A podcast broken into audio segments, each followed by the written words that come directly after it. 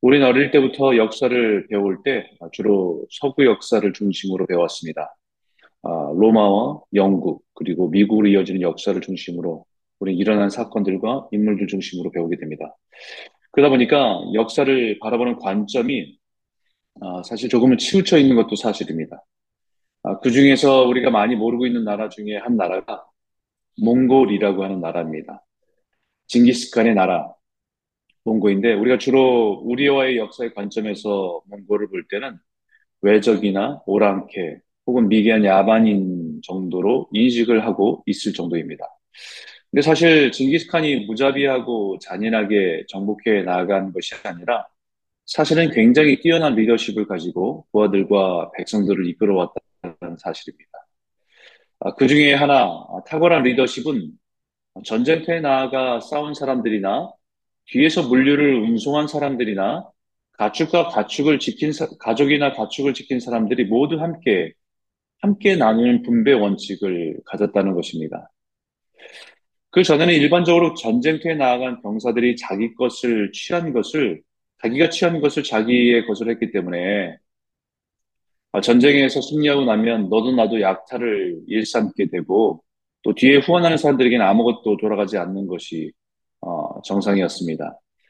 그러나 징기스칸은 모든 전리품을 모아서 어, 각 공적에 따라서 나누어주고 함께 우리가 싸우고 함께하는 공동체 의식을 만들어 주었다는 것입니다. 사실 이 원칙은 바로 오늘 본문에 하나님께서 모세에게 미디안과의 전쟁에서 승리를 한 후에 이스라엘 백성들에게 시행하도록 한 분배의 원칙입니다. 27절에 보니까 그 얻은 물건을 반분하여 그 절반은 전쟁에 나갔던 군인들에게 주고 절반은 회중에게 주고라고 얘기합니다. 전쟁에 나간 군인들이나 뒤에서 지원하고 도왔던 백성들이나 전쟁에 나간 가족과 자녀들을 보호하고 지켜준 백성들에게나 동일하게 분배를 했다는 것입니다. 어떤 사람은 말도 안 된다라고 할 것입니다. 왜냐하면 어떻게 목숨을 걸고 전쟁터에 나아간 사람들과 집에 있던 사람들이 어떻게 같을 수 있겠습니까? 보통 세상에서는 전쟁터에 나간 사람들이 대부분의 전리품을 차지하고 뒤에서 물자를 운반하고 만드는 사람들은 그 전리품에서 제외되는 것이 상식이었습니다. 전쟁에 나가서 공을 세운 사람들은 영웅이 되지만 그들에게 물자를 제공하고 음식을 만들어준 사람들은 아무도 알아주지 않았습니다. 그러나 하나님은 모세에게 세상의 방법이 아니라 정반대의 방법으로 모든 사람들에게 그 전리품을 함께 나눔으로 한 공동체, 운명 공동체임을 분명하게 가르치는 것입니다. 나눈다는 것은 우리가 우리가 모두가 한 공동체라는 사실을 인식할 때 가능한 거죠. 누가 잘하고 누가 못하고 누가 수고하고 못하고로 따지는 것은 공동체가 아닙니다. 하나님은 분명하게 미디안의 전쟁에서 이스라엘 모두의 승리임을 분명히 하시는 것입니다. 어떤 탁월한 리더 한 사람만 중요하고 보이지 않는 곳에서 일하는 다른 사람들은 중요하지 않다라고 하는 것은 하나님의 백성의 공동체가 아닙니다. 다윗도 이 원칙을 정확하게 알고 있었습니다. 사무엘상 30장에 보게 되면 다윗과 그의 사람들이 시글락이라고 하는 곳에 머물 때였습니다. 다윗과 대본의 남자들은 전쟁터에 나아가서 돌아왔을 때에 아말렉 사람들이 시글락을 공격해서 모든 부녀자들을 끌고 가고 성을 불사른 일이 있었습니다. 그때 다윗은 마음이 무너졌지만 다시 마음을 모아서 아말렉을 쫓아가 전쟁에서 승리하고 그 전리품을 나누는 것에 대해서 이렇게 말합니다.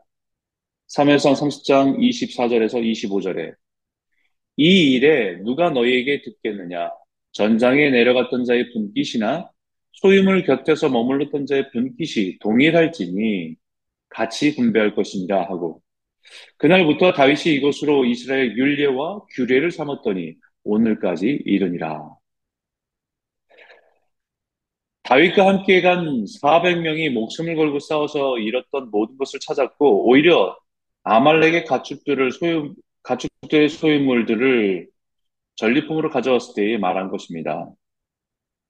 그런데 사실은 아말렉과 싸우기 위해서 나, 갈 때에 전에 피곤해서 함께하지 못했던 200명은 중간에 포기한 사람들도 있었습니다. 그때 다윗이 우리 모두가 동일하니 같이 분배하자라고 말하자 그 중에 많은 사람들이 이 사람들은 함께 가지 않았으니 처자만 데리고 가게 하자라고 말할 때에 다윗은 전쟁에서 싸우러 간 사람들이나 소유물을 지키는 자나 다 같으니 같이 분배하자라고 말을 합니다. 그리고 그것이 누구든 목숨을 걸고 싸워서 전리품을 가져왔는데 집에 가만히 앉아서 나눠 먹자고 말대, 말도 안 되는 소리라고 할 수 있을 것입니다. 그러나 다윗의 마음은 넉넉해져서 전쟁터에 나, 싸운 사람이나 뒤에서 소유물을 지킨 사람이나 함께한 것이다. 그러니 함께 동일하게 남자라고 하신 겁니다. 이게 하나님의 공동체입니다. 이것이 그리스도의 몸입니다. 분명히 성경 고린도전서 12장에 몸은 하나인데 많은 지체가 있고 몸이 지체가 있으나 한 몸이 한 몸임과 같이 그리스도도 그러하니라. 몸 가운데서 분쟁이 없고 오직 여러 지체가 서로 같이 돌보게 하셨습니다. 만일 지체가 고통을 받으면 모든 지체가 함께 고통을 받고 한 지체가 영광을 얻으면 모든 지체가 함께 즐거워하느니라 라고 말씀하신 것과 같은 것입니다. 그리스도의 몸이 교회이고 하나님의 공동체의 원리입니다. 보이는 곳에서는 열심히 일하는 지체나 보이지 않는 곳에서 성실히 일하는 지체나 우리 모두가 각자의 부르심의 자리에서 그리스도를 위해 열심으로 섬기는 것이 교회이고 하나님의 공동체입니다. 그러나 세상의 원리가 지배하고 교회마저 그 원리를 따라 살아가지만 어, 성령의 역사에서 변화를 받을 때에 변화가 일어난 교회 공동체가 사도행전 2장과 사정이 나오는 우리가 주일마다 말씀을 나누는 초대교회의 모습, 아름다운 모습 아닙니까? 믿는 사람들이 다 함께 있어 모든 물건을 서로 통용하고 또 재산과 소유를 팔아 각 사람의 필요를 따라 나눠주고 어떻게 이게 가능합니까? 내가 땀 흘려 힘써서 번 것인데 내가 애써서 이루는 것인데 그러나 성령이 내 안에 들어와서 세상에서 당연하게 말하는 가치관이 깨어지고 하나님의 마음이 품어지기 시작하니까 변합니다. 생각이 바뀌고 보이는 것이 바뀌고 삶이 바뀝니다. 다른 사람들이 더 이상 경쟁자가 아니고 나와 함께 하나님의 나라를 이루어가는 동역자임을 깨닫게 됩니다. 우리가 하나님 안에서 한 가족임을 알게 되는 것이죠. 우리는 세상의 원리를 따라 살아가는 사람들이 아니라 끊임없이 하나님의 말씀을 따라 하나님의 나라의 원리를 따라 살아가는 사람들인 것을 기억하십시오.